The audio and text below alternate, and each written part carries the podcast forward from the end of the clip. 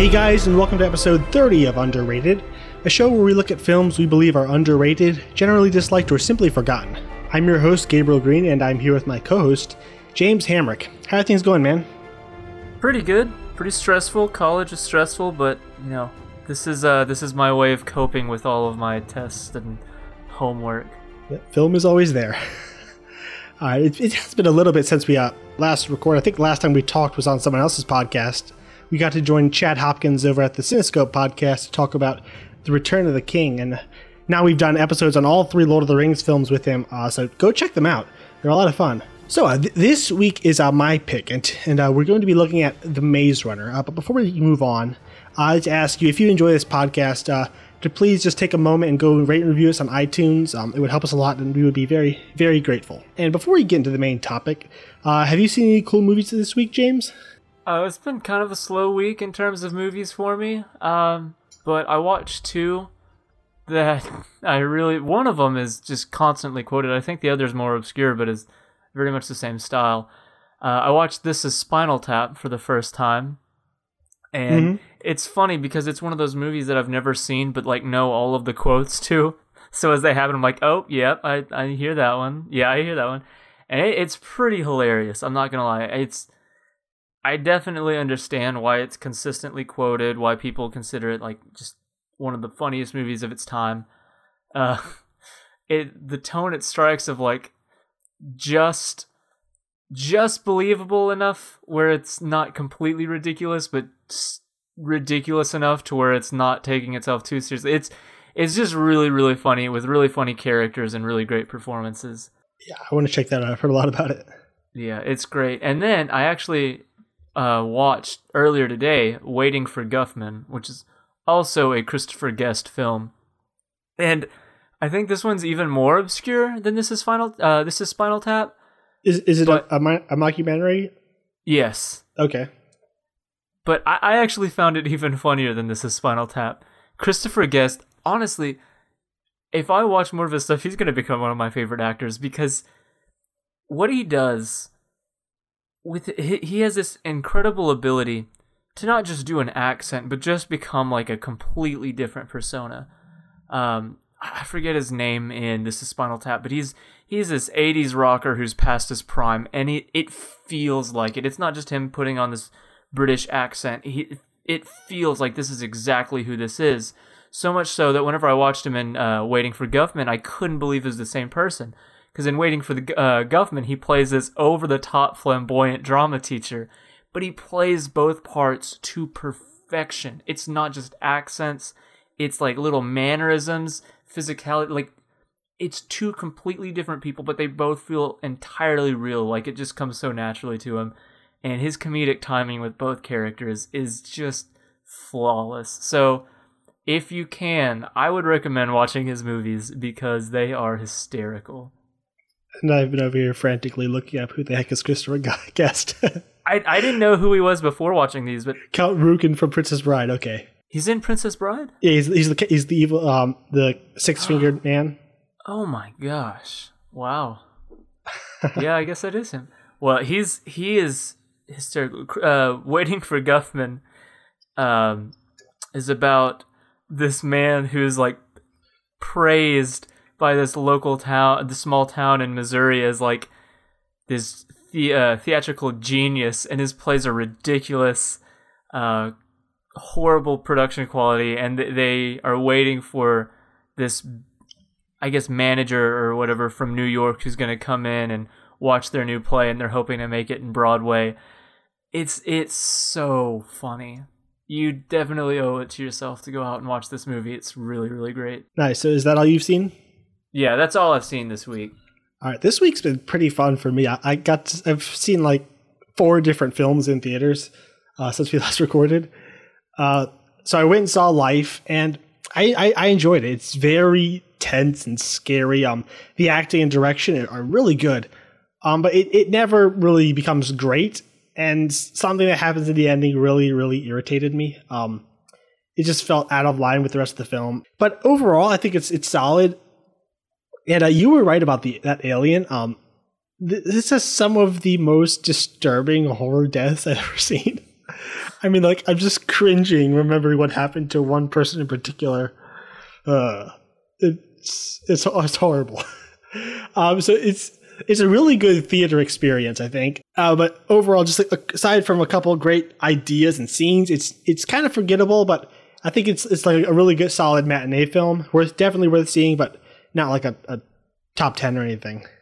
Yeah, for me, like I, I do think there are certain moments in the first half that do kind of achieve greatness. That one death in particular, sitting in the theater, I I couldn't believe what I was saying. It's weird. I can handle gore and things like that, but this was like I feel like I now know what audiences in the 70s felt like during the chest burster scene in Alien mm-hmm. because I was just sitting there with my jaw like this this is unnatural. This is um oh, but I, I do think that it's a, it is a good film, but it's it's forever going to live in the shadow of Alien just because of its similarities and and not even just in the shadow of that. I think really really well done sci-fi is is starting to become more prominent in theaters and I just think there's better movies out there and life is kind of going to get lost. I don't really think we'll be hearing anything about it, you know, a year from now. Right, and then I saw uh, Rupert Sanders' Ghost in the Shell, um, and I really liked it. I, I, have no prior experience with the anime, so I'm just judging on what it was as a film, and I, I liked it. I, it's very, very gorgeous. Um, every shot is just like exquisitely composed. The use of color and depth, and just co- the sense of composition he has, which was also in his uh, pre- his previous film Snow White and the Huntsman, which isn't great, but it's very beautiful as well. Um, what I liked about this is it's just a very it's an intelligent sci-fi film that has the action you would want in, in a, like a sci-fi action film has the great ideas that makes you think.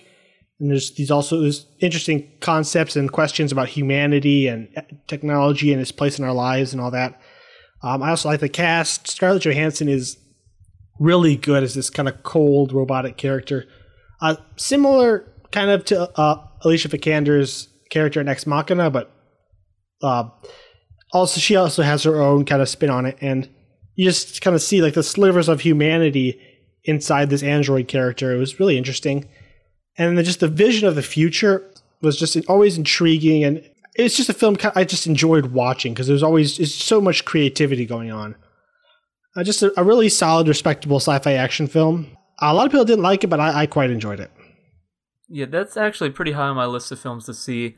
Uh, i also haven't seen the anime but just the trailers it looks really interesting. It it's got a big kind of blade runner vibe that i got from the trailer at least in terms of just like the cityscape and the visuals and everything. Um you know scarlett johansson's a great action actress as she's proving um yeah I, I just think it looks pretty cool. I definitely plan on checking it out. And and then i saw uh, the new power rangers reboot um which shockingly to me especially is that I kind of like this movie. It's uh, what I enjoyed so much about it is that it has solid characters, and not only that, it allows us to spend time with these characters, which is the problem with so many action films and action reboots and remakes, is that they assume just a couple interesting traits and then a good mystery should get us involved. But if we don't care, we don't care. And this film knows that, and the director Dean Israelite just let us spend a lot of time with these people, getting to know them, seeing their flaws, and I like that it wasn't afraid to start them out as kind of unlikable, and it makes them earn their heroic status they have in the end. So, it even with all the problems it has, it has a lot of problems. I was never, I was never bored. I was always enjoying myself and engaged whenever I was just spending time with these people, and that's like the best thing a film could ever do uh, Israelite is not a very good action director. Um, I think just all the big CGI action is really generic and often shot too close up. And the editing and pacing, as, as much as I liked the first half, was just weird and awkward in some areas. Just like it would go from a scene to a scene, or something would just happen that didn't feel like it was set up or earned properly. And so that was just kind of irritating. But overall, I just had I had a good time watching it. I mean, it's not a great film, but it was just a perfectly enjoyable film that I had a good time watching because I liked all the people involved, and I just I think way better than anything based on the source material has any right to be. Yeah, I I really hopped on the whole this is going to be the dumbest thing ever crowd, and I keep you hearing. Mean, you that, mean the whole world? Yeah, pretty much. Me along with, you know, 7 billion other people. Um, but I keep hearing that, you know, pretty much what you're saying. That's it's pretty fun. Like there's you don't have to like try it's okay to kind of have fun with movies like this. I'm like, you know what? Maybe I will go and check it out. I may not end up seeing the theater, but I'll I'll probably end up renting it and end up liking it more than I care to admit. Yeah, I don't know how much like lowered expectations influenced how much I enjoyed it, but I, I think it has it, it's not uh, completely without uh, its qualities. And uh, there was a, a local theater was showing uh, Bill and Ted's Excellent Adventure, hmm. and I haven't seen that, so I was like, "What the heck?" Everyone talks about it, so I'll go see it. And uh, yeah, the '80s was a weird time. it was a simpler time. I don't even know if I can say that because it was. It was a weirder time. Yeah, that's. that's um, this strikes me as the kind of film that a ten-year-old boy would like watch over and over on VHS and just fall totally in love with. And I I didn't love it. I, I it took me a while. I, I was kind of irritated at the beginning, but I kind of slowly discovered its charm. And I, I, I, I kind of see why if it catches you at a younger age, this, is, this can kind of become a classic with you. Um, I still think Keanu Reeves and whoever the other guy with are just really, really bad, and that that was one of the reasons it took me so long to get engaged. But uh, it, it, the movie does have its charms. Yeah, I actually watched it for the first time last year, and thought really similar things where had I seen this at like a really young age, I would be watching this movie every year because I would have that nostalgia. But because I saw it kind of later on in life, I was like, yeah, I, I see, I see its charm. It's it has definitely has its funny moments. Um, as as bad as the two leads are in it, I do think like I found them humorous. Even whenever I was rolling my eyes at the movie, they were just endearing characters, I think, uh, and fun to watch. So it, it's I do think it's kind of quoted more than it deserves. um, but you know, like I said, it wasn't a part of my childhood, and I'm sure I quote movies from my childhood that yeah. had I seen later in life, I would have been like, "What am I doing?" It's so. very intentionally structured to be quotable. It hammers these quotes into you, so whether you want to or not, you will remember them by the end. Yeah. All right, and uh, actually, one more thing.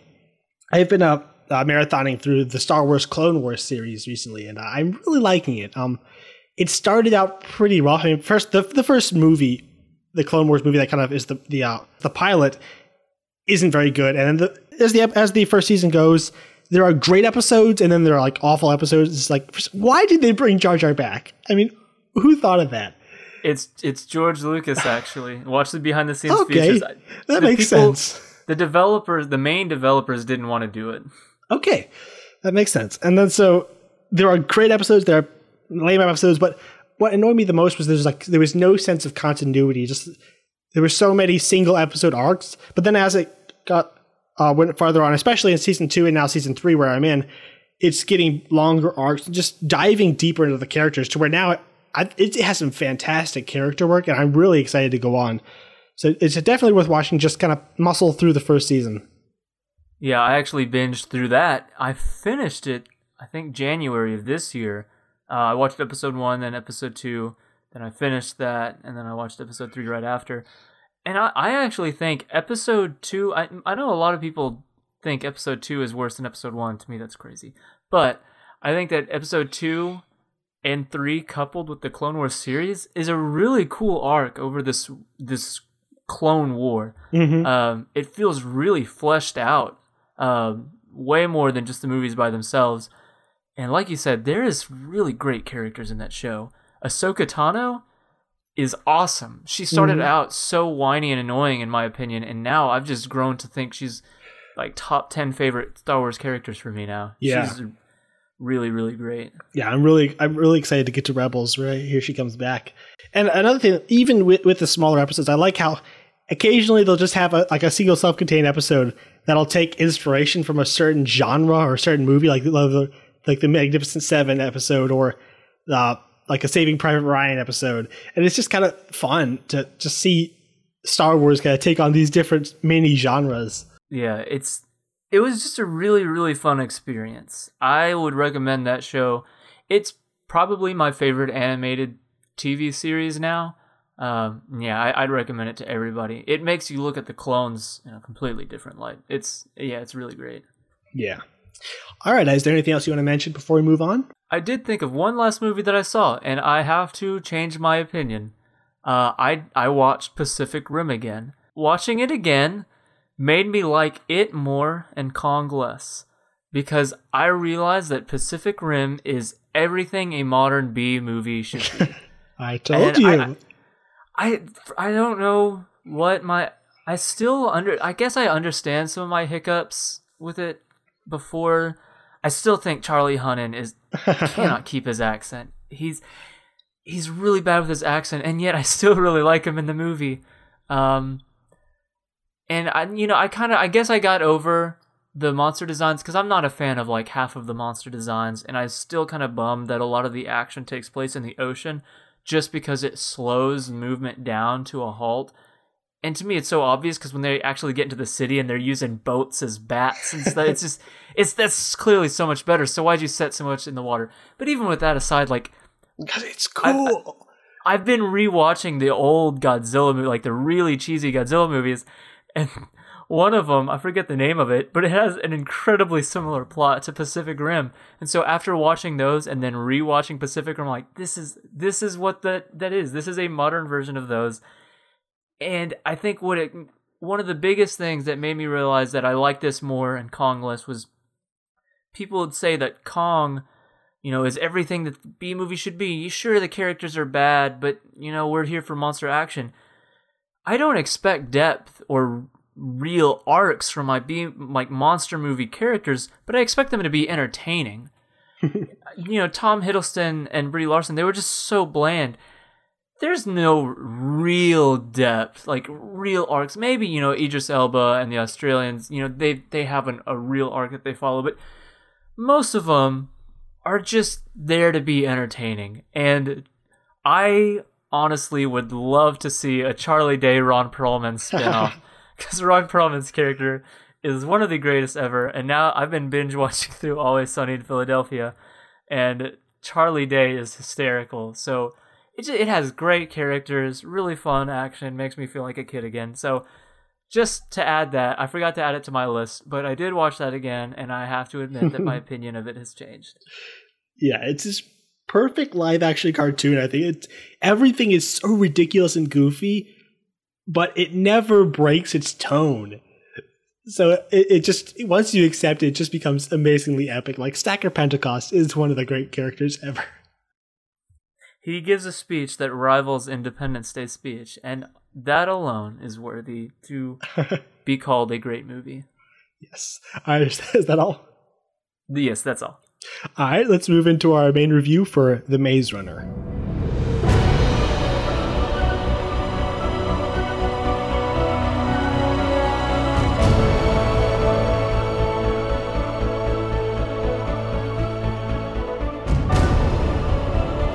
The Maze Runner was released in 2014. It was based on the book of the same name by James Dashner. It was directed by Wes Ball on a budget of 34 million and it grossed 348 million, so 10 times its production budget. And uh, it stars Dylan O'Brien, Thomas Brodie Sangster, Will Poulter, Kaya Scodelario, Aml Ameen, Ki Hong Lee, Blake Cooper, and Patricia Clarkson.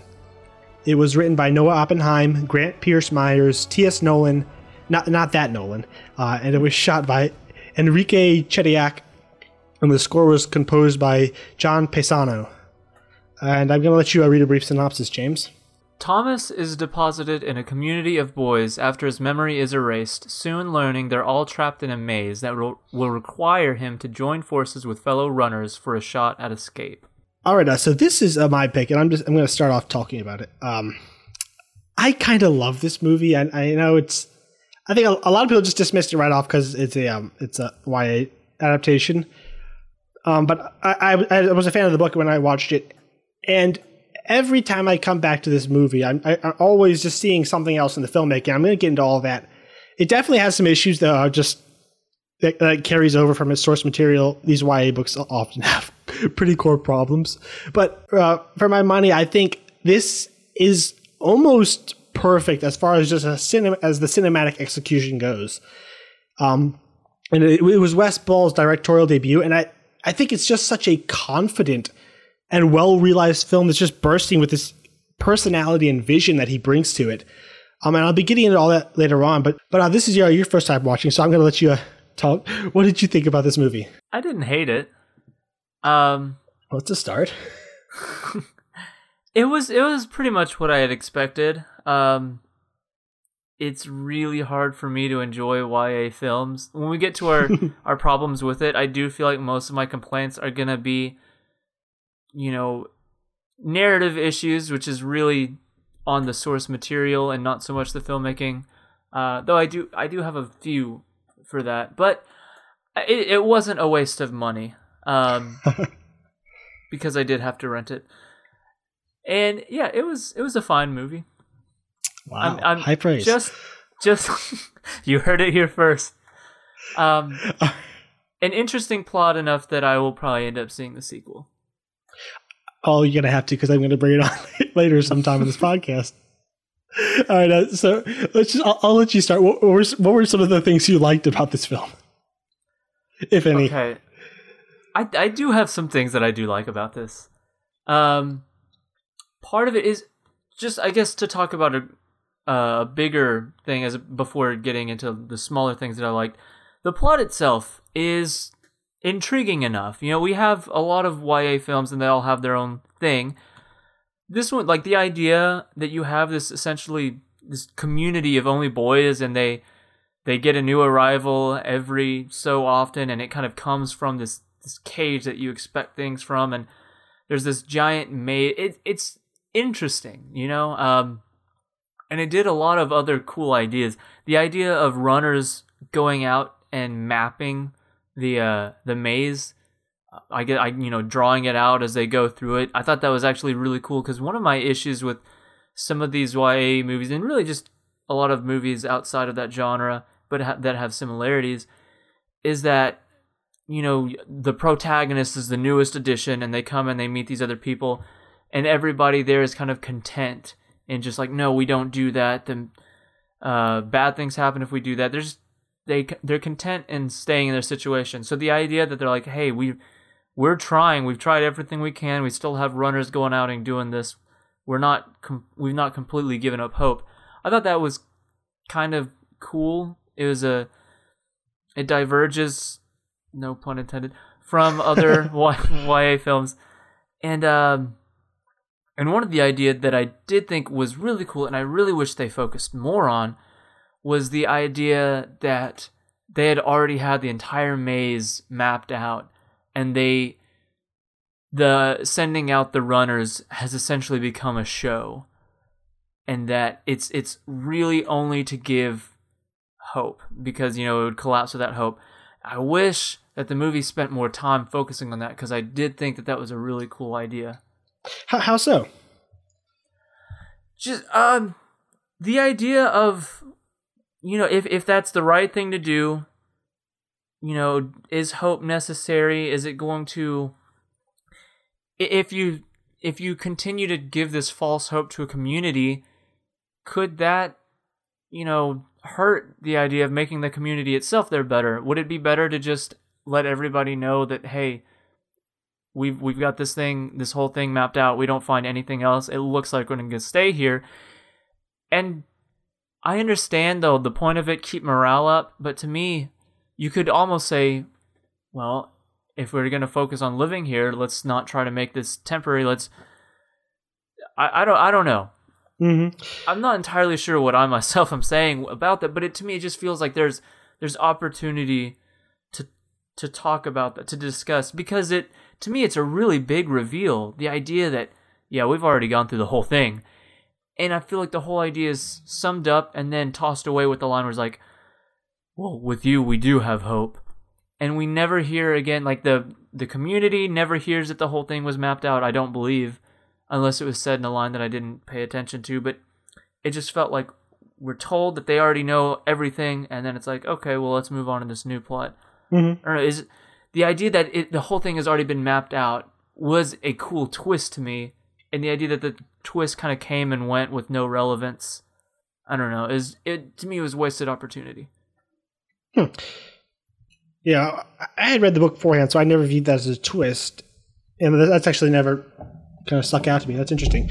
Uh, but for me, actually, I, th- I think that's also that's a, a, big positive. I I like how, as with these uh, most of these YA films, obviously the protagonists are young adults, and I like how we're thrown in with these essentially they're, they're older teenagers and they they still have like kind of the, the boyish sense of fun and kind of in, and youthful energy but they're kind of forced into the situation where they've had to grow up fast. And i, I love just like there, there is there is a sense of history to this place. Essentially thomas is our is is our uh, kind of viewpoint we never leave his point of view. He's so he's sent up knowing nothing just like us. And we kind of just learn alongside alongside him. And I love the sense of history as a as a Alby's character, the leader, was telling him just about you know the dark times beforehand. They never get into it, but we just like we see there's a wall of names with like a lot of them just scratched out, and we just know there's a history of like death and suffering, to where they finally forged a like a fully sustained community. And I thought that was a, it's really cool to see just a community of guys who like the troublemakers have probably died. so that you have a world that, that works. And and then Thomas comes up and then the, the game makers, or just a phrase from Hunger Games, but you know, the outsiders start manipulating and breaking the status quo that you know the status quo that has kept them alive all this time. And now we have like the reactions of the different characters. Like just do you try to maintain the status quo that we have, or do we have to just risk everything? and try to make one last attempt to break out. And I, I, I just it, it you're right. It doesn't deeply explore them, but I don't think that's what this film is. This film is a thriller and like an action horror thriller. So I don't think it needed to explore these ideas. I think just kind of pointing them out and just allowing the characters to wrestle with them and then move on was was enough. I guess one of my problems with that is I don't feel like the characters really ever wrestled with them. Um, but you know that aside, one of my issues actually was that when he came, the the Glade didn't really feel lived in. I I'm I'm not sure. It's weird. There's nothing really technical about it that I can say. Well, this is the reason why. It felt like it felt very scripted. Like we were coming out and this man was saying, "Oh, this is this guy and he does this. This is this guy and he does this." This is. It, it didn't feel like we learned about its history naturally, like in a, in a natural way. It, it just it felt like we were being fed just what is what was clearly like exposition. It didn't feel like we were meeting these characters and learning what their roles. And I and I get that he is introducing him, so it is kind of his job to say, "Hey, this is this." But to me, it kind of went to the point where it was it wasn't even just him introducing it to him. It was him saying to the audience, like, "This is this guy. This is how long we've been here this is what we like it, it felt very much like exposition as opposed to being introduced to this place and learning about its history in a in a organic and natural way that's another place where we just because I, I really love how how we're introduced to this world. I, I, like how I think that was another element of a fully functioning world where they have a system in place to kind of just come around these new people and introduce them into the world in a, to become a functioning member of society. And I, I, I like how the information was parsed, parsed out. Like a character would come, give him a little bit, and then another character, then they would hand him off to another character take care of him for a while. And because he really, someone's come out of a, a tube with total amnesia, they don't know even know their name. You don't just say, "Oh, hey, we're in a maze run by some psychotic maniacs, and there's monsters out there too," and all this. You don't. I mean, you're gonna freak the person out. So I, I did like how they kind of slowly parsed the information out in a very and you said it, it, felt kind of like scripted. I think I think it was. I think that was intentional on the part of the filmmakers and the gladers that they are trying to slowly get this person into it. Uh, so I, that was something I enjoyed, and uh, I guess one one of my big positives. I think, as I mentioned, just Wes Ball's direction. This is such a as, I, as I said, a confident film. And like before we even get into the action scenes, I love how he just crafts the tone and feel of this movie. This is first off just the sound design, which is what we start out with. We open up in darkness, and then we hear the elevator start up, and just these the gears and all the mechanical sounds. And the, sound design just continues all throughout. like it's in the glade. There's always just outdoor sounds. You just hear the crickets and the leaves and the wind, and it kind of it reinforces the feel of this very rustic, down to earth community. But also, in the distance, we just hear the creaking and groaning of the maze, and every now and then a monster's call, and it just gives it's a very creepy atmosphere that he creates, and also with the cinematography.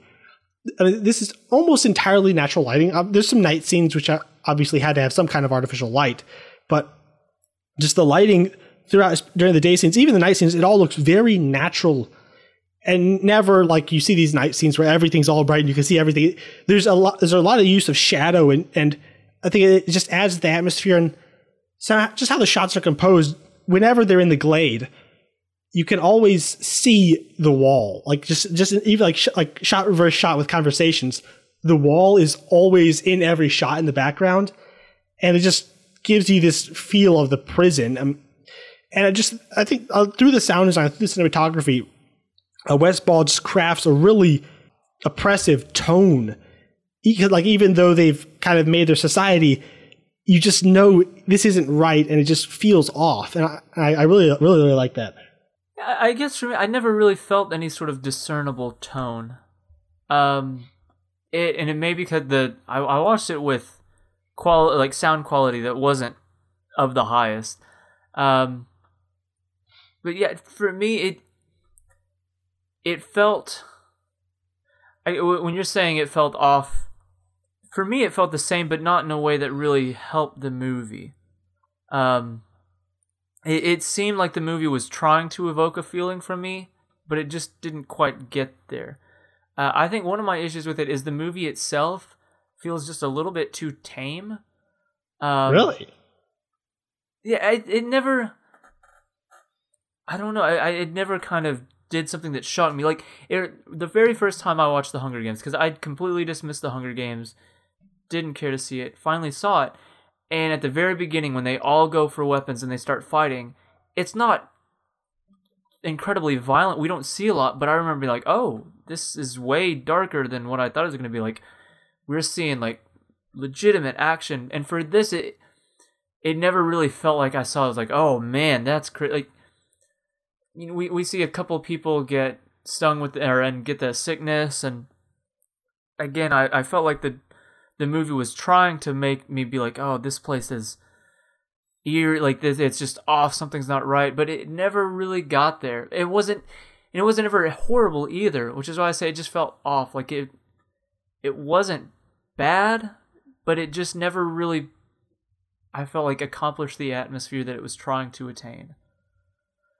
Okay, this is another place where I'm to really disagree with you because I, I maybe because I've seen a lot more of these YA films. Um, just, I I loved how violent this movie was. I mean, the I, I was going to call early, but just uh, spoilers. I, I hope we didn't spoil anything yet, but just if you haven't seen this movie, we will spoil it. So go go and watch it. Um, but just well, first, just when they had to banish Ben I love that scene. It was it was such a it's such a dark, disturbing scene, and I love how the the characters act around like it's something they've done before, and they they all know it's the right thing to do, but they all hate themselves for doing it, and just after they push him out, they all just kind of just stand there, and none of them could even look at each other, and you just feel kind of like they they all kind of resent Thomas, even though it's not his fault. He's still the newcomer, and Ben is their friend so even though he attacked and tried to murder Thomas, and they know that the rules say if you try to murder murder another Glader, you are gone. It's like a zero tolerance policy. You just still feel kind of the self loathing and resentment they feel toward Thomas. I just like bits like that. I've, I found really uh, compelling world building, and when the uh, Grievers finally do just all out attack, I, I, I love how just slowly each gate opens up, and there's like no one has to say, "Oh no, they they can get in," because you you know all the rules now, and so the film just like lets you exist in the fear of like, "Oh my gosh, what is happening? What's going to happen next?" And then when the grievers come in, they kill off like ha- half of the characters in the film, and for me, it was incredibly shocking. I, I don't know. I am not sure what you were expecting, but I, I certainly did not expect this many people to go like that. and I thought I thought the films uh, is a it, how it wasn't afraid to kill characters was a uh, huge benefit to, to uh, upping the tension and all that. I, I guess for me, it was that there was you definitely have your characters in the movie, but there were also a lot of kind of faceless people who are there just to make it feel like a community. So, and, and everybody kind of died in the same way. They just got picked up by this tail and thrown away, and it just felt like like okay, well now they're gone. Or had their heads bitten off or whatever. Did I miss it? Was someone's head? Well, like they would come and like tackle a guy to the side and just like bite down on them as they scream.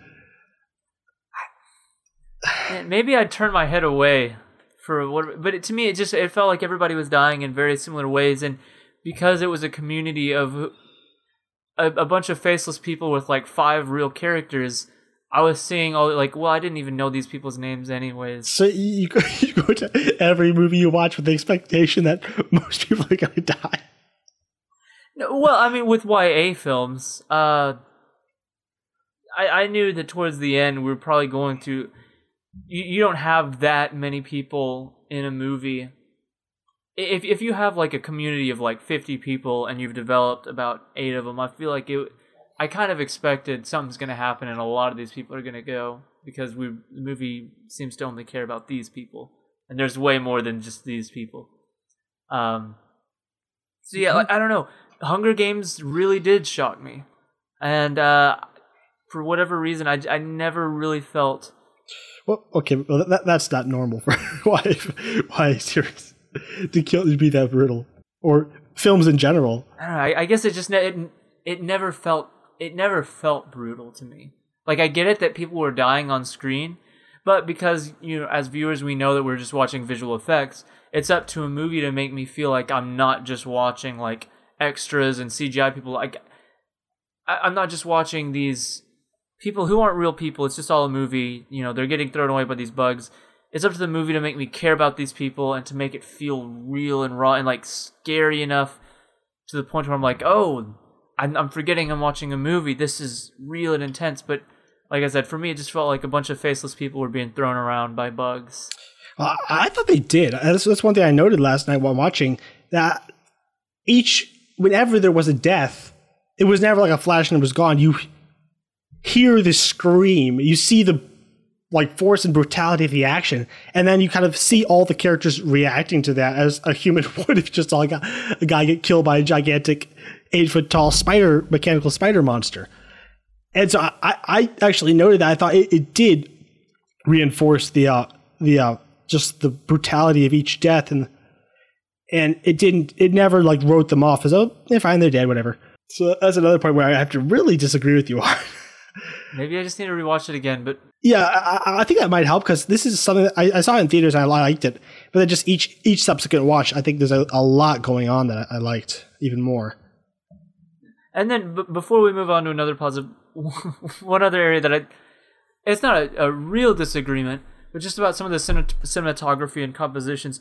There were a, a couple of shots, and I understand, like based on what the movie is, it's literally only set in a glade you can't really make it feel big.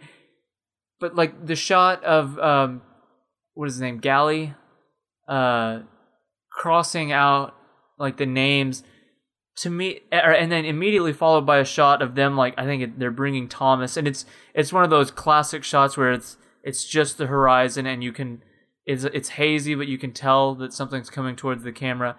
Both of those shots felt like they wanted to be bigger than what they were. Like they were supposed to pack this emotional punch, but for me, it it didn't really. And I think one of the reasons that um that the shot of him like crossing off the names in stone didn't really feel big is because by morning all of the faces that I've started to care about are still there.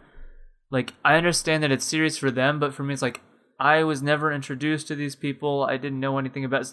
You're crossing off a name sure why like I, I so what we're saying is you're a cruel heartless bastard in other words yeah i, I think that at the end no but for me i don't know like i said it, it just it didn't feel earned like the movie is is trying to tell me that i should be feeling a heavy weight that everyone else is feeling but to me it's like I've seen this in a hundred movies before. Those were faceless people, and they existed in this film only to show us that there is a threat, like that there's these enemies. And I and I get it. That's that's essentially the the function that a lot of movies that I love. It, it has characters like that, but the difference was they were characters like this.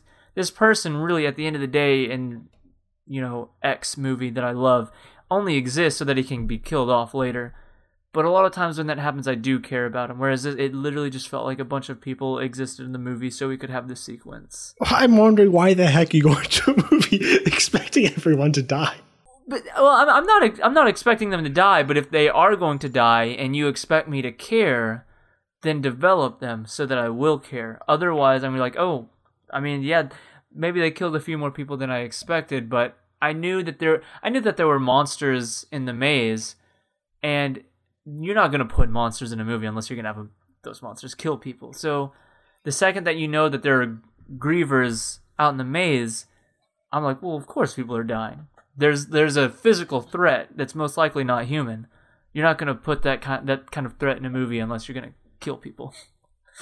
It's just, it's just it, to me, it's just movie logic. If if you heard be, it here, this movie only works if you care about people. If you Hmm. You gotta fool me into thinking these aren't just movie characters. You've gotta you've gotta make them feel real, like like they're real people. Because starting most movies, I'm I'm I'm sitting down with the knowledge that the the credits have just begun, or just the opening credits have ended, and I'm now watching a movie. And I think it's up to the movie to make me forget that. And I never really forgot that. I guess is what I'm saying. So whenever people were dying, I didn't feel like people were dying. I felt like these people who were cast in this movie to die are dying. I don't know. That says a lot about yourself, dude. Maybe it does. This is. I'm getting a lot of things off my chest. what were some other things? Anything else you liked? Something I, I do have. There are a few other things that I do like. I don't want to sound like I really didn't like this movie. I do think it is a good movie, especially being a YA film, which I'm, I'm just really not a fan of that genre. Uh, actually, before we, one thing I wanted to mention, you were talking about how it didn't feel big. I think one thing that needs to be remembered is this was made on a $36 million budget. And looking at it, I would guess at least 70 million. I mean, it, it's for what for most like most mid-sized dramas, like just talky dramas are given about that much money. So I think what Wes Ball did with it is pretty incredible considering the, the limited budget he had. Yeah, I, when that comment wasn't made so much about the quality of it. It felt the the small comment was more about the shot of like them coming up upon him after he's writing the stone on the wall. It it felt like it was trying to feel serious and epic, but really it was like a couple of kids walking through this green field, and I'm like, it's a couple of kids walking through a green field. It didn't feel I don't know, my mind instantly goes to the epic shots of like Indiana Jones digging in the desert, and you kind of have that. It's essentially the same kind of shot, or the shot even. Only you don't have an horizon in this film. That's true, and so don't do a shot like that if you don't have a horizon. My uh, Maybe it's so, just a series of personal things for me. What were you saying that you liked? okay, so one of the things that I did like, I like the design of the Grievers. I remember whenever we first saw, I, I, I thought I did hear like something or like what sounded like an organic living thing, and so whenever we see the robot legs, I'm like, what? That's what are they doing here? And then for it to be revealed that it's just this really weird insect metal monster, I was like, that's a cool design. They're very, they're much more interesting than I had anticipated. Yeah, I, I, I love the Grievers. I think and I think this is another place where the sound design really comes in is you hear them long before you see them. And I like how it's the first time we actually we kind of see it. The camera is just kind of focused on Thomas and his face, and we just kind of we just hear the, the metallic clicking and the whatever organic sounds are coming around it.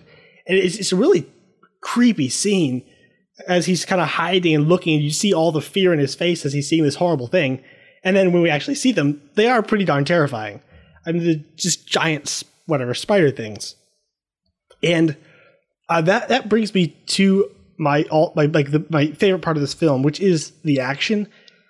I love how Wes Ball does action. I think I, it's it's deceptively simple, but I mean, I I I, I am like I study action very closely, and it's very important to me. Like every action scene I see, I watch, I analyze and how it was shot, how it was built.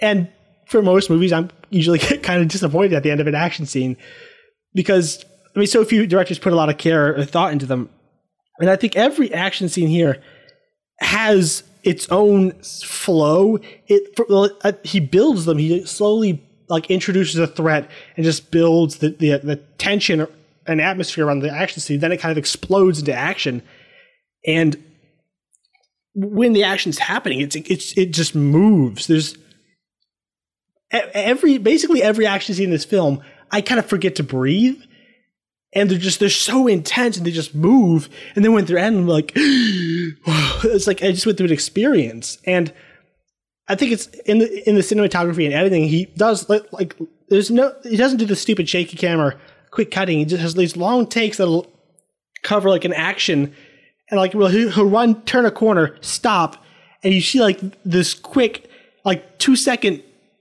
part where the actor's just trying to think where do I go next and then he'll tear off in another direction. So you have like an action, an obstacle, because like him thinking about where to go, and then another action in like a five second shot. So every shot has a purpose. There's no wasted shots, and so the action scenes feel like this one flowing and just and building, uh, just momentum.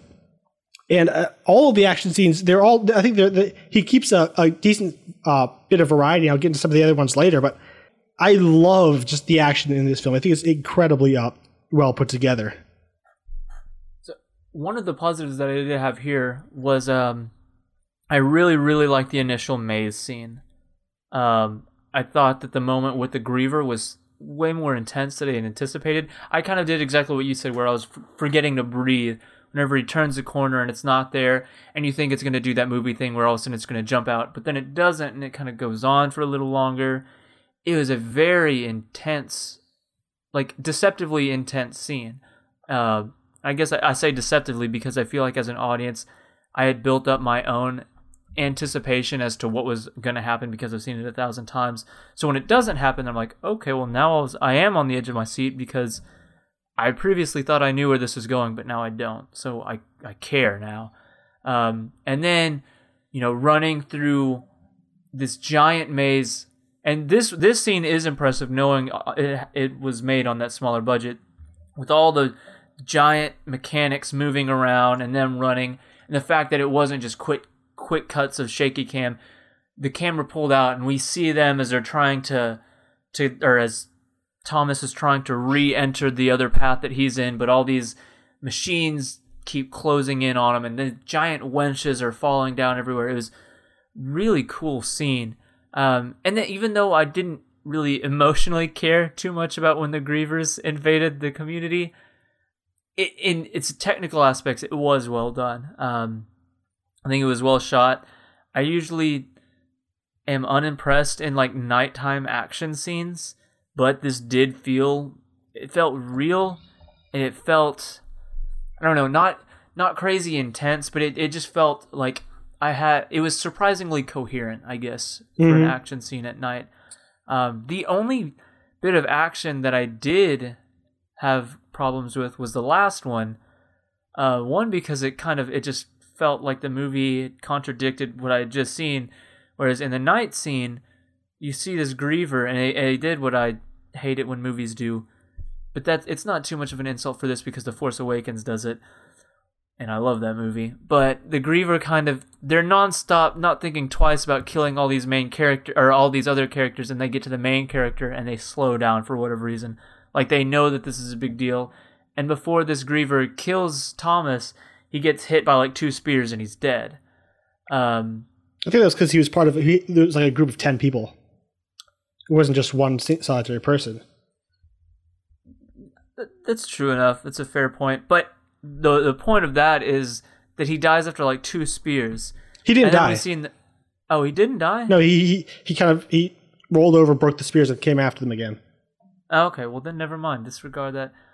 Um, well, well then what I was about to say was pointless. Was the fact that in in the last action scene, though I still have a complaint about the last action scene, I thought that he he did die, And so in in the last action scene, they're poking him this other one with loads of spears, and I'm like, this guy should have been down by now based on what I saw earlier. But never mind.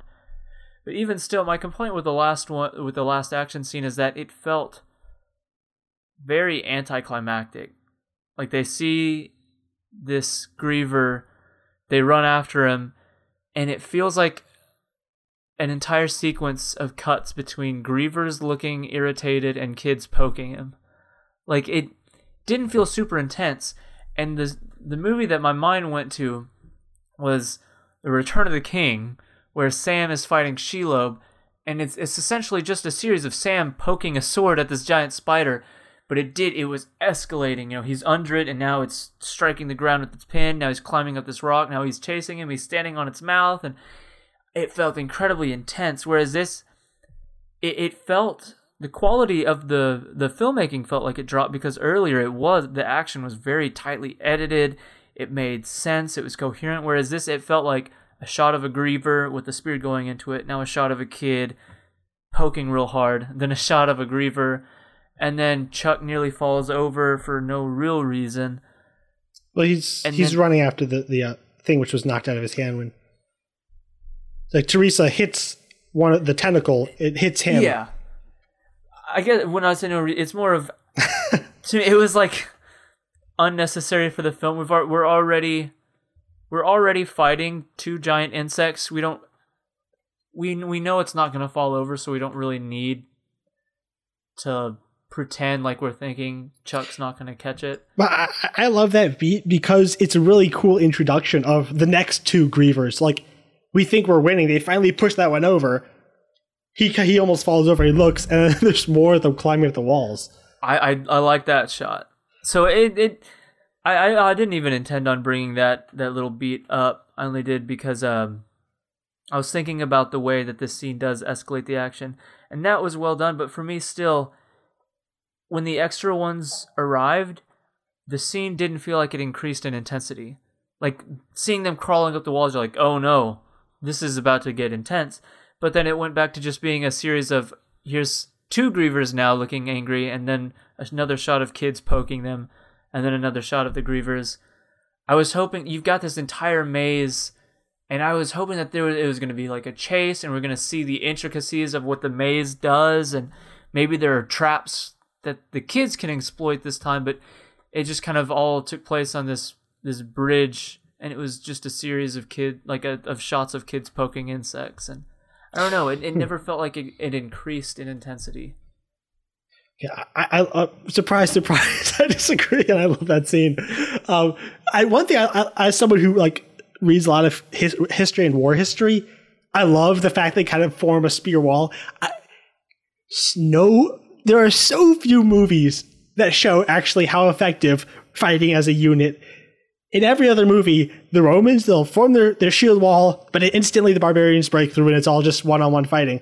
I like it when they when films show a uh, kind of an effective unit working together because that's how that's how war really is.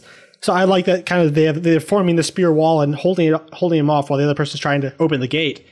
And I, I think it did escalate, like when it had the uh, the griever fall down the uh, the cavern from above and like land on uh, Minho. I, I think I thought it escalated very well, and just I thought I I, I really enjoyed. I mean, the reason so few films show units fighting well is because it, it's it, it's difficult to maintain tension. I, I thought that uh, Ball, just the way he moved the camera, uh, I thought he did a really good job of escalating the tension. I like just I like how it ends with all the gates just crashing down, and then he lets us just kind of exist for a while in the silence after a fight. He just lets us breathe and come down, just think about what we've been through, and I I, I, I love that man. Yeah, it, it wasn't bad, but to me, it it didn't. Like I said, it- to me, I feel like this is a consistent thing that I say about the movie is that there is something that the movie is trying to get me to think or feel, and it's like it didn't do so bad of a job that I don't come close, but it doesn't quite get me there. I'm never. I, I'm never on the as on the edge of my seat as I feel like I'm supposed to be. I'm never as creeped out as I feel like I'm supposed to be. Um, and like I said, I think part of that is just because it the whole thing did feel a little tame. Like like the director was almost wishing he wasn't probably having to abide by these rules of what how far he's allowed to go. And so you always feel, at least for me, I always felt like it, every scene except for the scene that you mentioned a little bit earlier where they they have to force Ben out. That was a great scene. Um but that was the to me by far the most intense scene because it felt way darker than anything I anticipated whereas everything that came after it felt like the that, that's because you go into movies expecting everyone to die no not expecting everybody to die but just expecting that if people are to die i'm going to care and like i said it's, it's a movie's job to get me to to care to get me to forget i'm watching a movie because it's not that I don't I don't care about the fact that like people are dying in masses. It's just that I'm watching this knowing it's a movie, and it's your job to make me forget I'm watching a movie, and you do that by making people feel real. And so if I don't feel attached to these faceless people who are all dying, you're not tricking me into forgetting that I'm watching a movie. Hmm. Um, Out of curiosity, how, how did you watch the movie? It, it was just um, I rented it on YouTube, and my laptop has a completely broken screen, so I connected it to my uh, TV in my room and just watched it that way. Hmm.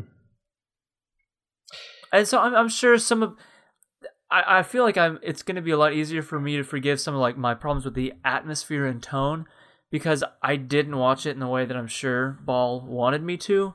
I, I didn't have like a great sound system and the picture quality wasn't great and I I did have to pause it and so it did, I'm sure it kind of broke this mood and tone that he was establishing.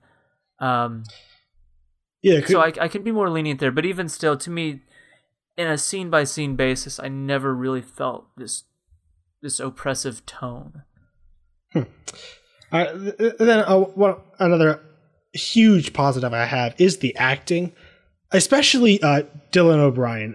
I this guy could be a superstar. I think he he's uh, so kind of charismatic and empathetic and likable, but also with like a vulnerability and and fear. You see, like there's nothing, there's no ego or like just macho ness about his character, and yet he's like he's like very likable and he's kind of he's, he's a believable leader, but you still see every bit of fear in his face that he would be fa- feeling if he's fighting a giant spider monster.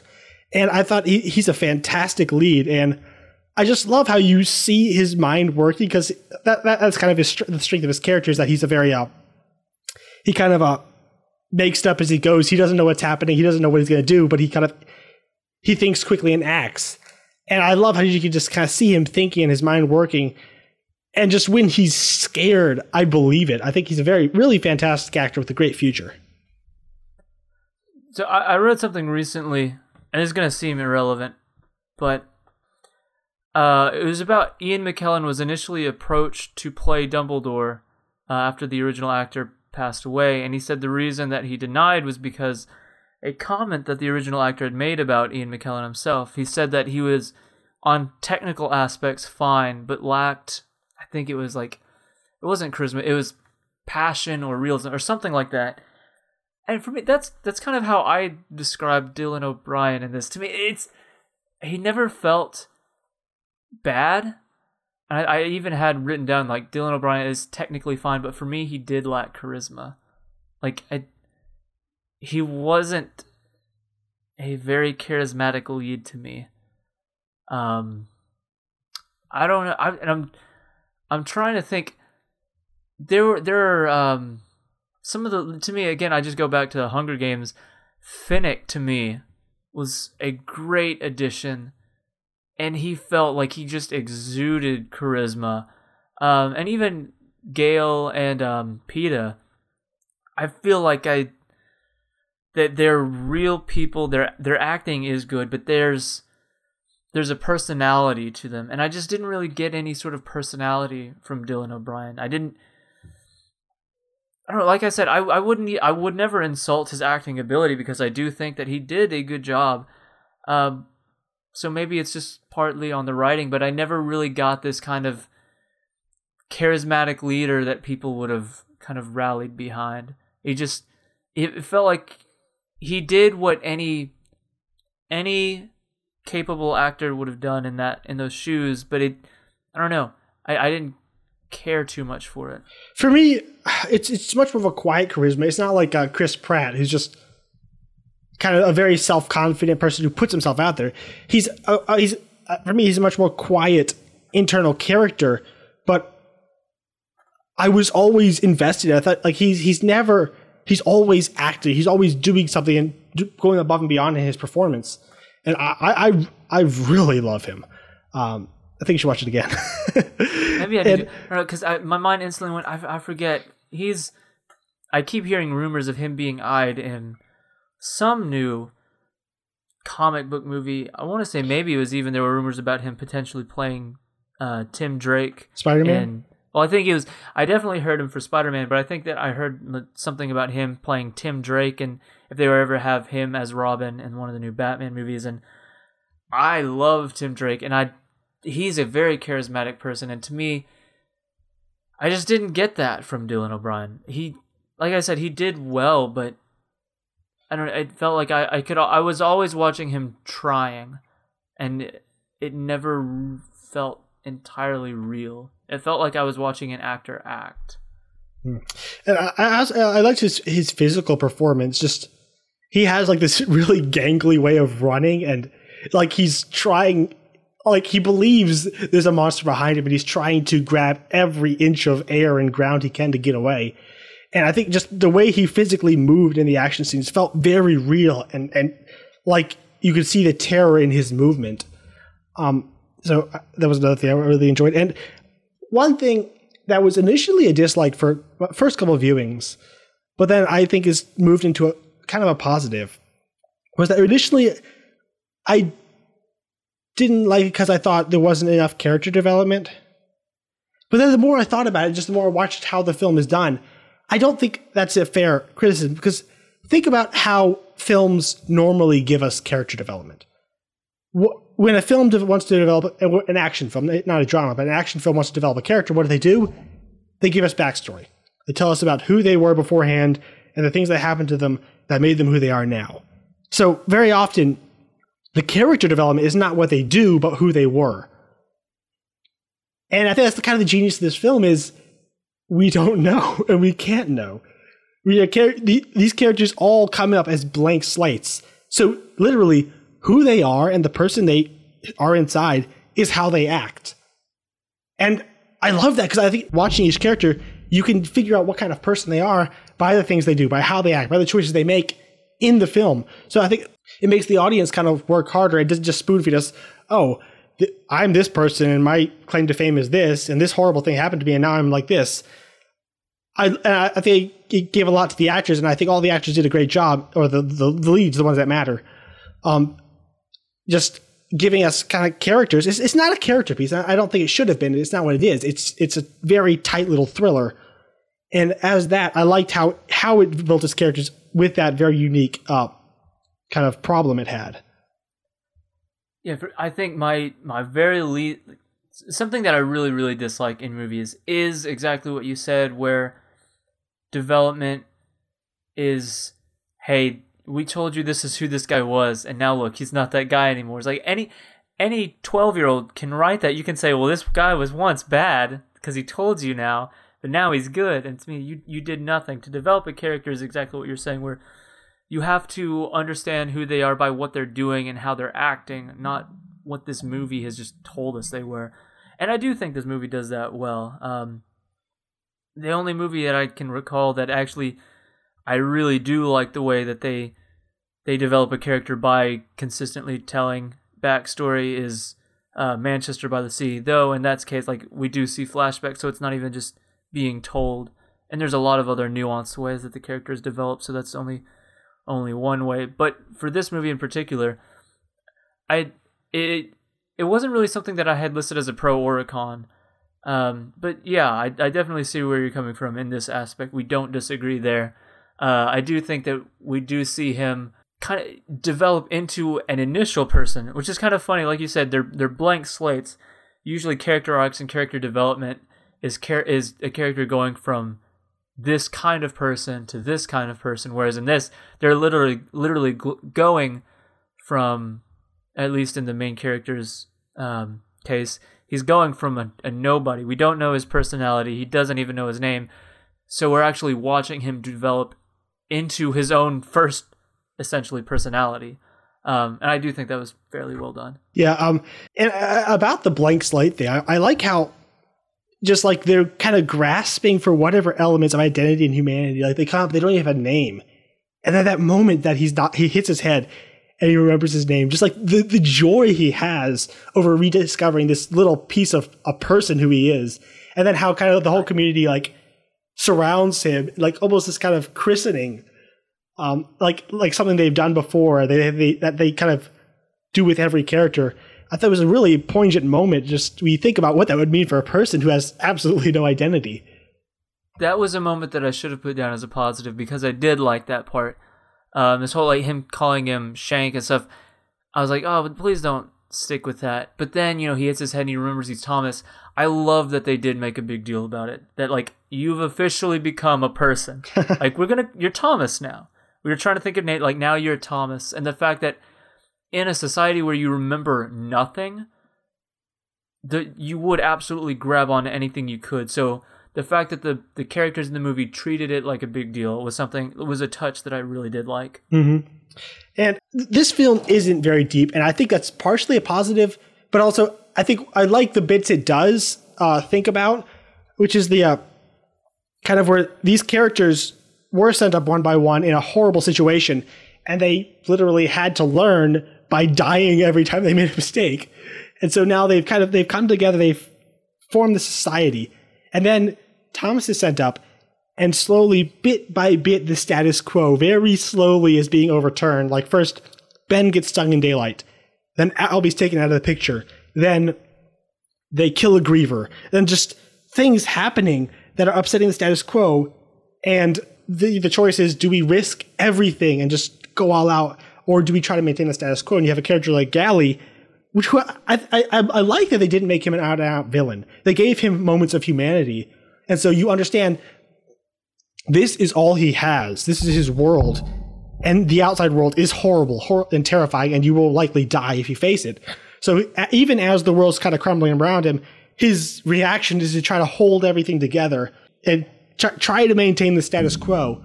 And I thought if you're going to have a uh, kind of a internal uh, problems with the group, I thought that was a very interesting way to do it. Um, they don't go into it deep, and I, I, don't think they need to. But I thought it's a, it's a very uh, real and relatable way to to create this conflict, and I liked I liked his character. Yeah, he could have definitely been the the very clear antagonist. I guess he was technically the antagonist, but only if you use the definition of like an obstacle in opposition to the protagonist. But he didn't exhibit the antagonistic qualities that I think he could have that would have suffered or that the movie would have suffered for, which is oh, I'm a bad guy. I'm literally a jerk because I'm a jerk and I'm going to oppose you because the movie needed that. He had a very grounded reason for being the opposition. And you know, I don't I don't think his character was particularly deep, but it was deeper than it could have been. And I I do think that the movie deserves that to be acknowledged. Yeah, I like when hero when villains are the heroes of their own story. With him, this idiot kid who knows nothing is going and touching everything and breaking everything. I'm trying to save the world. That's that's his mentality. It, it makes sense. All right, did you have any more positives? Yes, I had one last positive that I want to talk about. There was a performance who I did enjoy enough to list as a positive, that was Thomas Brodie-Sangster as Newt. Uh, maybe it's because he had an accent, but for what his his lines all felt very much on point. His voice does not look like it matches his physicality. It's way deeper than you think, but I, I I think that he was the character who had charisma. Like whenever he said anything, like I, I was listening. I cared about this character. He he was the character who I was real like they better not kill this guy off because this is the guy that I've attached myself to most. Um, just he was he was the kind of character that I really enjoy where it's it's confident without being cocky. Like he's he knows his role. He's introducing it to this other guy. He's not like like obnoxiously humble. He he knows that he knows what he's doing, and he's a he's a second man or second man in charge. But he's very likable. Just mm-hmm. all of his dialogue, the way the way he handled um, the punishment of Thomas and appeasing Gally. I just I really liked everything they did with this character. And I think the reason I noticed his character more than others was because I liked his performance the best of all of them. Mm-hmm. Yeah, I think he's really likable. He's, he's a great second in command character. I think he fills that function very well. Um, and I, like where Thomas is trying to think up the ways, he just interrupts him. Yeah, we already tried it twice. twice. and it's just he he's very very likable. I really like that character, that that actor. And my final positive, which is also I think the biggest one, is I love how tight this movie is. Um, I think it's it's both it's it comes from like the clever writing, incredible direction, and and also the acting is that everything has a purpose. There is not a single wasted scene in this movie, and that's this is a huge relief for YA because most of them are so bloated and full of needless melodrama and just plot subplots that go nowhere every scene in this movie has a purpose. It goes, it ends, and it leads very organically into the next scene. There is a, a sense of pacing that I I've only seen in a few other films, just where everything happens because the thing before it happened. It's it's it's, it's very difficult. I think there there's a sense of pacing and energy that never so it never loses you, it never bores you, and it just but it also doesn't create plot holes by forcing a situ- an, an inorganic situation upon the characters. And I, I, think that's that's huge. And there are very few action films I think that are this well paced, with that are this assured in how they're put together with no, no wasted time. And I can't tell you how happy I am that this film did not go down the normal YA melodrama, because that, that that's one of the identifying markers of YA is they're about teens, and teens are all about angst and self discovery and self doubt and romance. This film is like, no, we're not doing that. I'm giving you this this adventure. This, I'm giving you this horror thriller, and anything that does not serve that purpose is shoved to the side, so we can give you this one unified experience. And that that is ultimately why I love this movie so much, and I want and I wanted to talk about it because I can only maybe name on one hand films that I think are this beautifully put together. I have problems with the writing. I think especially the ending stuff that doesn't make sense, but I think it's like it's literally I have problem with 2 minutes of the film and everything else around it I absolutely love because I think it's it's it's, basically perfect outside of that 2 minutes in the end. So I I definitely appreciated the lack of melodrama. The fact that it, I never once saw people behaving angsty was a breath of fresh air for this genre. Um and yeah, it you definitely feel a sense of continuity in this movie. This scene happened, naturally leads to this scene, then it leads to this scene. It's not like you know, well, we decided to put this scene here because we thought it fit in best here. It's no, this scene had to go here because the last scene affected this scene. To me, I imagine because because of that, the editing of this movie must have been fairly simple. It's like, well, it was it was filmed for even from the script it had a very structured and cohesive story. So it wasn't, well, do we want to put this in here or there? It's like, no, this scene has to go here. It has to be preceded by this one, mm-hmm. and it has to be followed up by this one. It's a very tight narrative. Things happen, then things react to that happening. Um, this is the status quo that the movie presents us with. This upsets the, the status quo, which leads to this, which leads to this. Like you said, just I think a, a very tight edit is exactly like the best way to describe this movie. Yeah, and, it functions as a movie is meant to function. Yeah, adding to what you said about the deleted scenes, I have watched them, and they are literally a repetitive line here, a look here, just things that are just shaved off to that, that, that like it's like most deleted scenes are like full scenes. There's very little of that. It's all just minimal stuff. So you can tell this guy had a vision that he went and shot. I think that's what I, I love this director listening to him talk about how he makes movies. Maybe because it's so similar to my my uh, like sensibilities in filmmaking. So I, and so just because of this film and its sequel, he is now like pro, he would be in my top twenty directors if I had to name them. Just because I, I think how he understands film and how to play an audience and, and give a product. Yeah, is that all you had before we uh, move into dislikes? Yes. All right. also, so, what were some things you didn't like? Okay. Um. So I, I've like I've mentioned before, I feel like most of my problems I'm gonna bring up could very much just as easily be directed as just the source material itself. Um, and then mm-hmm. it may change after I watch the sequel. Things may be explained, but for the time being, these are what they are. One of them is that what is the girl there for? she shows up. I'm sure I'm gonna get an answer. Upsetting status quo, essentially. It was okay. I'm gonna get into my main problem too, which is that this story. Okay, with with sci-fi and YA in particular, a lot of sci-fi films is they originate out of a question, a what if, a scenario. The whys often are very disappointing and don't make a lot of sense, and this is a pretty bad uh, uh, uh, example of that. Is as best I understand, I, and I have read the books, and they they are changing certain things, which make the the the the crossover kind of weird. Is there's this horrible brain disease that is ravaging the planet. And so what the bad people are trying to do is study the human brain. They all the kids are implanted and they're putting them in these situations so they go through the whole gambit of the human experience in this situation, I guess, and in the extremes. And so that they can map out the human brain and then hopefully cure this disease. Yeah. so, so, it's really dumb. Yeah, that's I, I want to know. I, I wish I could have been a fly on the wall in which that idea was pitched. It's it works a little better in the book just because the way they explain it, but yeah, it's still dumb. yeah.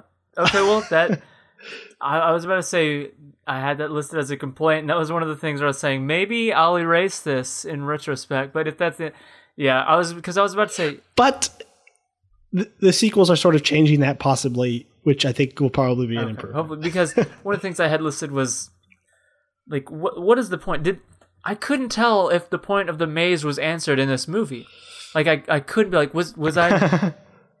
it's, it's a very quick line, and she says, "We sent you, put you in there to map your brains," essentially, which is it, it was a quick line. It should have been given more focus. I was about to say because maybe not because it's really dumb. I couldn't tell. I was like, I know there's a sequel, am I meant to to not know the point of the maze yet, and I have to see the sequel, or am I supposed to know? And I just and you know, because I, I do remember hearing that dialogue, but I I was like, was that was that it?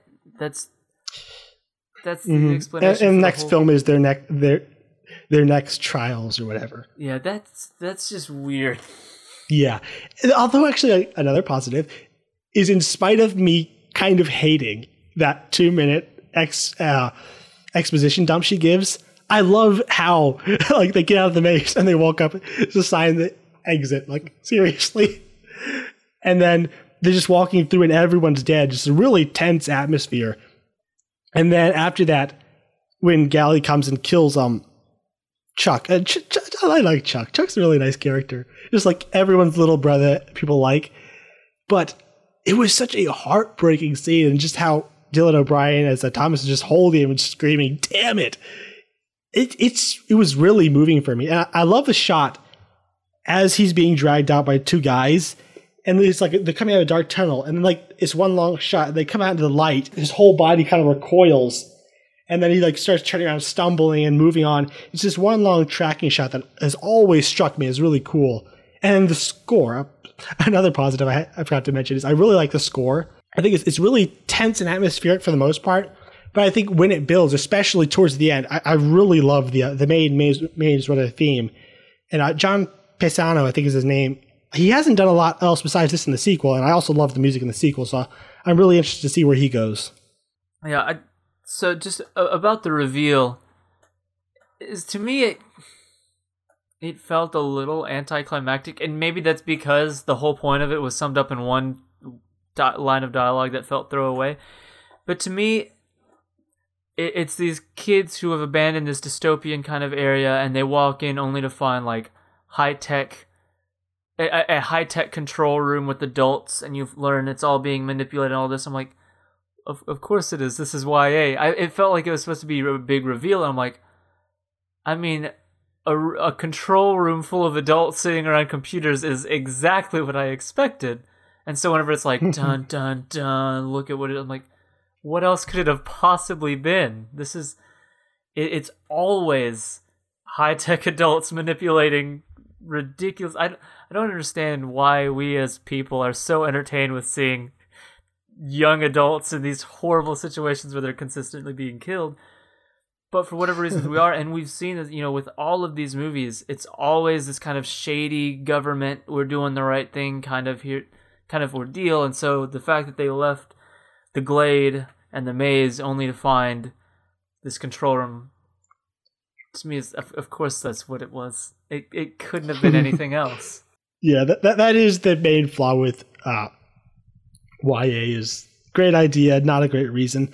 And for me, I expect I, I knew the book, I expected to come in. So for me, it's just it's just the, the experience of the film and the journey more than the destination in this in this case. Although this story isn't complete, there more is coming. And I, I, I don't think that's illegitimate to say there's a sequel coming. I mean, if, if you have a story that takes more than one chapter, I don't. I think it's perfectly legitimate to say to have a journey. This film is about them they're they're set into the maze and them escaping. And I think it, it, works out on that front, even though yes, it's. Oh, I, I, completely agree with that. Using a sequel as defense, that's why I defend the nightmare scene in Batman versus Superman so much. When people say it doesn't make sense, of of course it doesn't within this context. There's a sequel; it'll be explained. Um, but yeah, for me, just with in regards to that that one scene, it, it's hard to to really say it's a complaint because one, again, it, it's a source material, and two, of course, it's it's to be expected. That's what this is. But yeah, just with the with the music and the the the tone kind of changing. Once again, it felt like the movie was trying to evoke something from me, and on, and I I don't think the response that I had, which was one of well, yeah, was the one that the movie wanted. Yeah, I get that. It, it definitely works better on rewatches when you you're, you're not expecting much more. So I had two left that I wanted to talk about. Um, and then one, it makes a lot more sense now that we've talked about it, knowing what the budget was. But the movie does feel budget in comparison to movies like uh, The Hunger Games, which which actually looks cheaper and having a hundred million dollar budget, which pisses me off. See, I disagree with that. It there's a moment, even though I love the initial maze scene itself, there is a certain mo- uh, moment in that where it it looks like the exact same thing that happened in in a movie that I very much love, which is Peter Jackson's King Kong, but the dinosaur stampede where it's they are running in a green screen. Everything around them is fake. There's a there's one long tracking shot of them running in the maze, and to me I'm like that they're running in a big room with cameras. That's not there at all. And then with the glade, I get it it's gonna almost feel like a set just because it's such a small small confined area but it it did kind of just feel like they walked outside found a nice piece of grass patch of grass and filmed there. Um i don't know it it, it did feel a little bit low budget to me. Like it was a really really really high end made for tv movie I, I, I, again, I have to disagree. I think this film is very cinematically. I love his shot choices and how he edits them together. So I, I couldn't disagree more. All right, uh, any other dislikes? Um, my my last one, um, and I, I well, it's kind of partially too. Uh, the first part I'm conflicted on because one of the, I I wanted there to be more scenes just at the glade, you know, because the the biggest point about Thomas is that he's like what we've said before is he's upsetting the status quo. We've we've op- operated a way for like three years, and now you're messing everything up. I, I guess one of the reasons why I wasn't sold on the history of the Glade was because I wanted to see it in action more. I wanted to see him make the attempt to live in what the Glade was like. See what does this place look like on a daily basis? And it seemed like once he got there, it was he does this and this happens, and he does this and this happens I just I wanted to see what the glade looked like and what it felt like to live. What would it be like to just live in this patch of grass, knowing that there's a good possibility that nothing's going to change? I almost wanted the movie to feel tedious. Like I was like, oh man, this is this is I I now know why Thomas wants to get out of here because we we we see how boring and not just boring but just trivial all of this feels like we could all drop dead and it would make no difference. And the reason I'm conflicted on Well, that it, is also because the, the, the, the outsiders are forcing change, you know, to, as well. They're not allowing the status quo, and, and to that point, I, I I think that is one of the reasons I love this film is that I think the director knew this the the, the story is thin, so you have to if you just it's it's not a character drama it's it's, it's a thriller. So it, you have to keep it moving. And it, if i think if it stopped it would have got it, it you would have felt it. I don't think it could stop. I think it, it it's moving is one of its strengths is in that it, it as an experience i think it it holds together as that. Which which is definitely why I'm conflicted because like we said before it's it's a very tightly edited and put together film. There's really no fat and so it feels weird that I'm kind of essentially asking for fat but it it I would have just kind of liked to have lived in the glade. I would we, we Thomas doesn't need any motivation, of course. Like he gets there and like, hey, just we're living in this glade forever. Of course, I'm like, no, we're not. I'm I'm not. I'm gonna go through that maze. Like it makes sense that he doesn't ma- really make the attempt to function normally, but there's this place has three years of history, and we're essentially only told about what it looks like and how it feels like and the way it operates. I would have actually liked to have seen it in action a little bit more. Um, and that brings me to my last one, and this is not a huge. This is this is a complaint I have with a huge plethora of things, which is I code names don't make. I don't think we would be giving everything code names in real life, like with The Walking Dead. Those are walkers. No, they're not. They're zombies. We have a term for that. These are these are runners. Those things you hear out there are called grievers. We're all called gladers. We're like it's but but think about when you were when, you were a kid when you created your own worlds that, that's what people do i mean they're, they're thr thrust in there with no context and the, guy had a month by himself to come up with all this I- and he's the one who has to explain to the next guy then explain to the next guy Yeah, but to me, it, it's the exact same thing I had with Walking Dead, where like, let's come up with code words. It's like, no, you wouldn't call them walkers. You would call them zombies.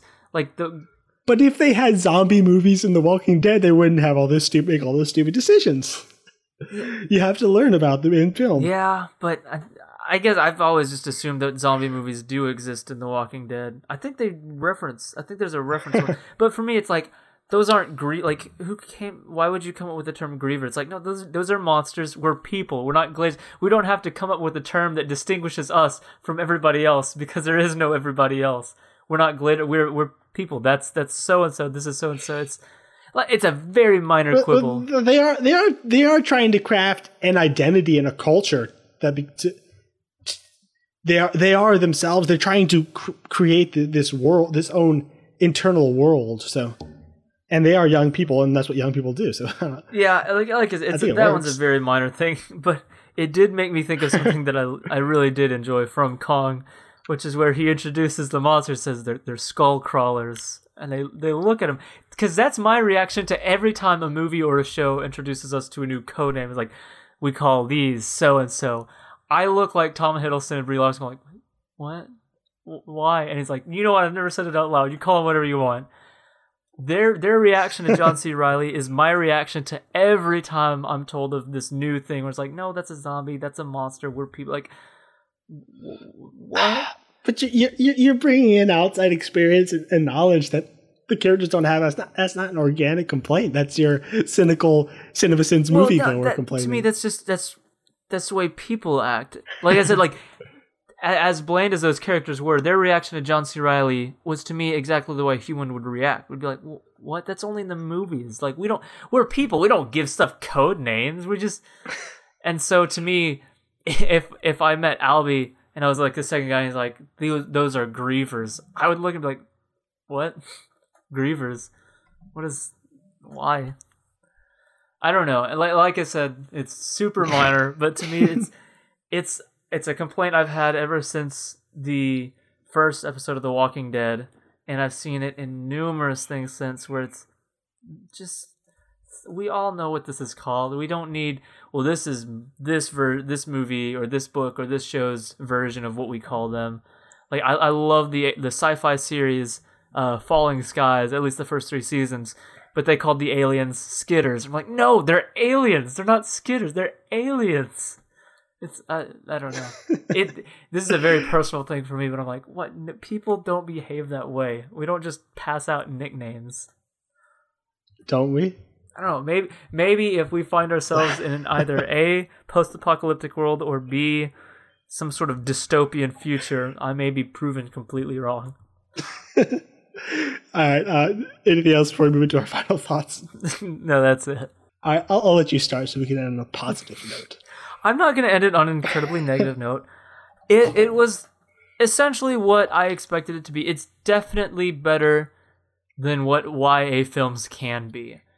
Um, but anything that I enjoy about this really comes from the director and I, I wasn't like hugely impressed but i i do have to hand it to him that it was a very tight narrative it is very tightly edited there's no wasted space so any sort of appreciation i have of this movie does come from technical aspects and that is a technically well made movie.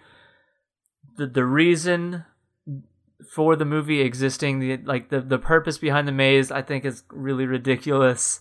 I didn't find myself particularly attached to a lot of the characters, and I found the introduction of the a female character is like, well, we're YA, we need another girl, or we need a girl, but she doesn't really serve a huge purpose. It, I, I, I, def, I have issues with just the plot itself, and that that's because of the source material. So Wes Ball made this a better movie than what I think it could have been. Um, he knew what was important from the story. He gave us that. He filmed what I thought were mostly very competently put together action scenes. I never felt bored. So it it's worth watching and it's just intriguing enough for me to watch the Scorch Trials. Like you said, I'm gonna end up having to watch it anyways. yeah. Um so for me when I watch sci-fi, I'd say at least half the time I am disappointed when I get to the why. So I've learned to enjoy the journey. They're asking a question. They're give we're given crazy worlds and crazy scenarios that we could never live through. This is an experience handed to us on a platter. And that, that's what I look at this kind of film as. And for me, as a contained experience, not looked at as something that's trying to reshape the world, something that knows what it is and just focuses all of its resources and energy into giving it uh, it's just fulfilling its purpose, which is to, to, kind of intrigue and thrill and excite us and give us a, a three course meal.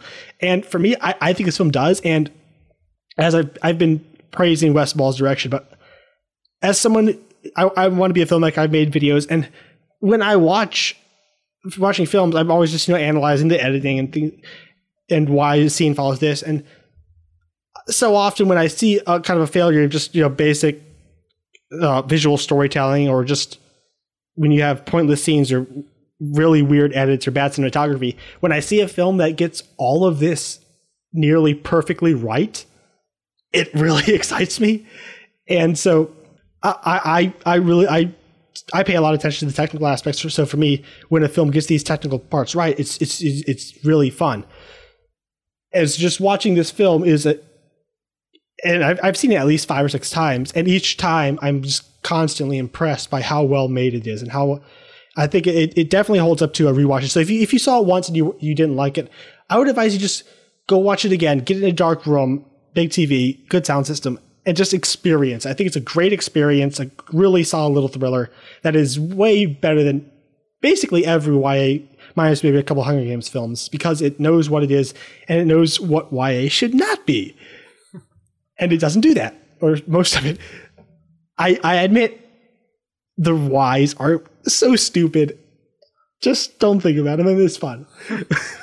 so, so just I, I think this and the sequel, which is is similar in that respect, just go in. They're very lean, tight films. Just go in and enjoy them. They're, they're not meant to be thought about or dissected from a story perspective. They're meant to be experienced, and every single moving part is working towards that. And I love that from Ball. And I think if he can get a great screenplay and a decent budget, I, I'm really excited to see where he goes after he's finished with this series. Yeah, I think that's that's my biggest takeaway is what what is he gonna do with in if he's given a good script, what kind of movie is go, is he going to make? Um, because I, I can't really say if I like him as a director or dislike him as a director yet. I need to, I need to see a movie, I guess, I, I with want a good yeah. plot. I want see- him to get a Mission Impossible film because that's what these are too. They're, they're they're experienced films that with minimal plot, minimal brains, just give us cool things. And I think that would be perfect for his sensibilities. That'd be great. I would definitely go out and see that. Well, all right. Um, so next week is going to be uh, very likely uh, I Declare War. It's a very small indie film. We had on Josh Crab from over at Real World Theology. He was his pick. Um, it's a it's a it's a very fun little film. We, re- we recorded the uh, episode a while back, so if you haven't seen the film, I'd advise you to go check it out because chances are, if you're listening, you haven't seen the film because I don't think anyone's ever heard of it. But it's it's a really solid little film about kids and like these imaginary war games that they that they have, and um, go go watch the trailer. If it intrigues you, go check it out. It's it's worth seeing. And uh, I think we will come we will come back to the Maze Runner series eventually. I love this director too much not to. so probably after you after we do next episode, then after your pick next week or in two weeks away, we'll um come back to this. So probably two episodes from now. All right. Well, uh, thanks for listening. And uh, if you again, if you enjoy this podcast, I'd like to ask you to please go and uh, subscribe and rate and review us on iTunes. And if you want to follow us, you can like us on Facebook. We are there as Underrated Podcast. And uh, if you want to find older episodes, they are at our website, underratedpodcast.com. Other ways to reach us are through email. We are the underrated podcast at gmail.com. Um, and we, we are also on Twitter. So if you want to follow us, we are underrated underscore pod. And if you want to follow me talking about movies, uh, you can uh, follow me on Letterboxd. It's a really cool uh, kind of a film uh, social networking site for film buffs. And I, I usually rate and write a, a review for almost all the films I see. So you can follow me there. I'm there as Gabriel Green. Uh, and same for me as well. I am there as JL Hamri. It's J L H A M R I. Uh, and like Gabe, I, I write reviews for most of the films that I've seen. I typically try to limit it to anything released. I, I started in 2017 in January, and I've just reviewed movies I've seen released 2017 and onward. Um, but I give star ratings to all the movies I've seen. So if you want to see what you disagree with on me, I'm sure there's loads of movies I've given five stars that people hate, and lots of movies I've given two stars that people love. So Because that's what the internet's all about making people mad. at the end of the day, if I've made you mad. so until next week, when we most likely talk about I Declare War, we will see you next time. See ya.